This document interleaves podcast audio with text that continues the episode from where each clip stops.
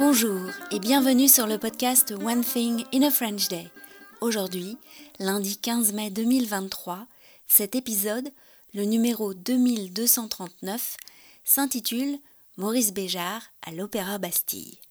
J'espère que vous allez bien et que vous êtes de bonne humeur.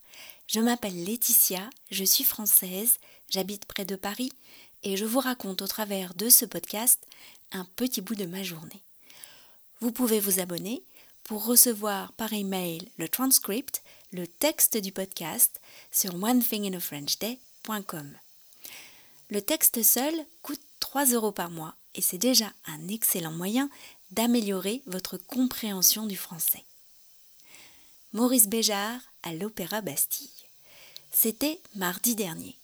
Après un dîner rapide rue de la Roquette, Caroline et moi montons les marches de l'Opéra Bastille j'ai essayé de me souvenir à quand remontait mon dernier spectacle à l'opéra.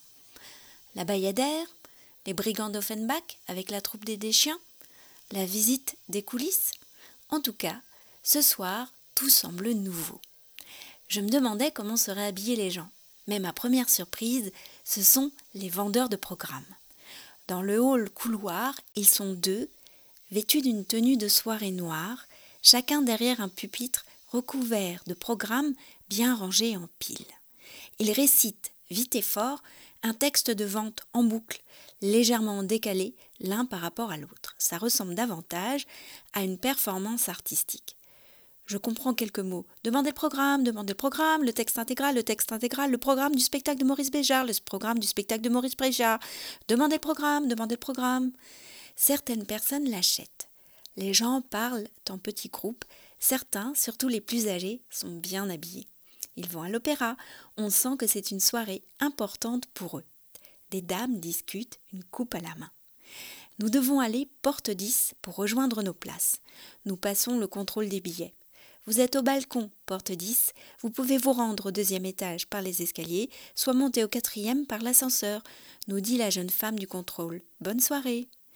La logique des indications m'échappe entre le deuxième et le quatrième nous décidons de monter par les escaliers.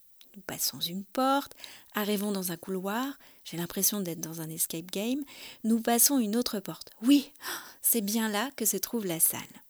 En fait, on ne nous place pas, fait remarquer Caroline lorsque nous nous sommes assises. Un couple de retraités s'installe à notre gauche et un autre à notre droite. Ceux de gauche sont des pros. Ils ont un dépliant qui présente le programme, elle a une paire de jumelles et ils discutent des interprètes en utilisant la fonction torche de leur téléphone portable pour mieux lire le programme.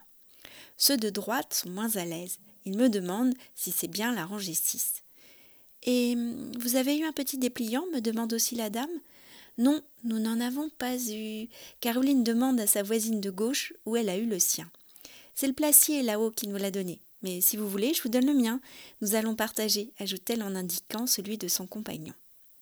Je transmets l'info à ma droite.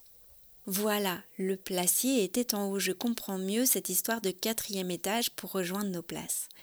J'avais lu un petit texte dans Télérama à propos du spectacle auquel m'invitait Caroline, mais je n'avais pas réalisé que parmi les trois chorégraphies de Maurice Béjart proposées, il y avait en dernier le boléro de Ravel.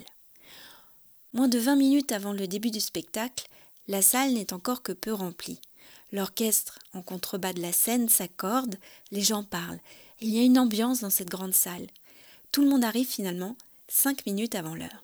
En fait, les gens qui ont l'habitude arrivent au dernier moment, me dit Caroline. Les lumières se tamisent, le chef d'orchestre arrive sous les applaudissements, puis c'est le noir. Les gens se taisent et les danseurs apparaissent sur scène. One Thing in a French Day, c'est fini pour aujourd'hui. Je vous raconterai la suite de cette soirée à l'opéra dès mercredi dans le prochain épisode du podcast. À bientôt. Au revoir.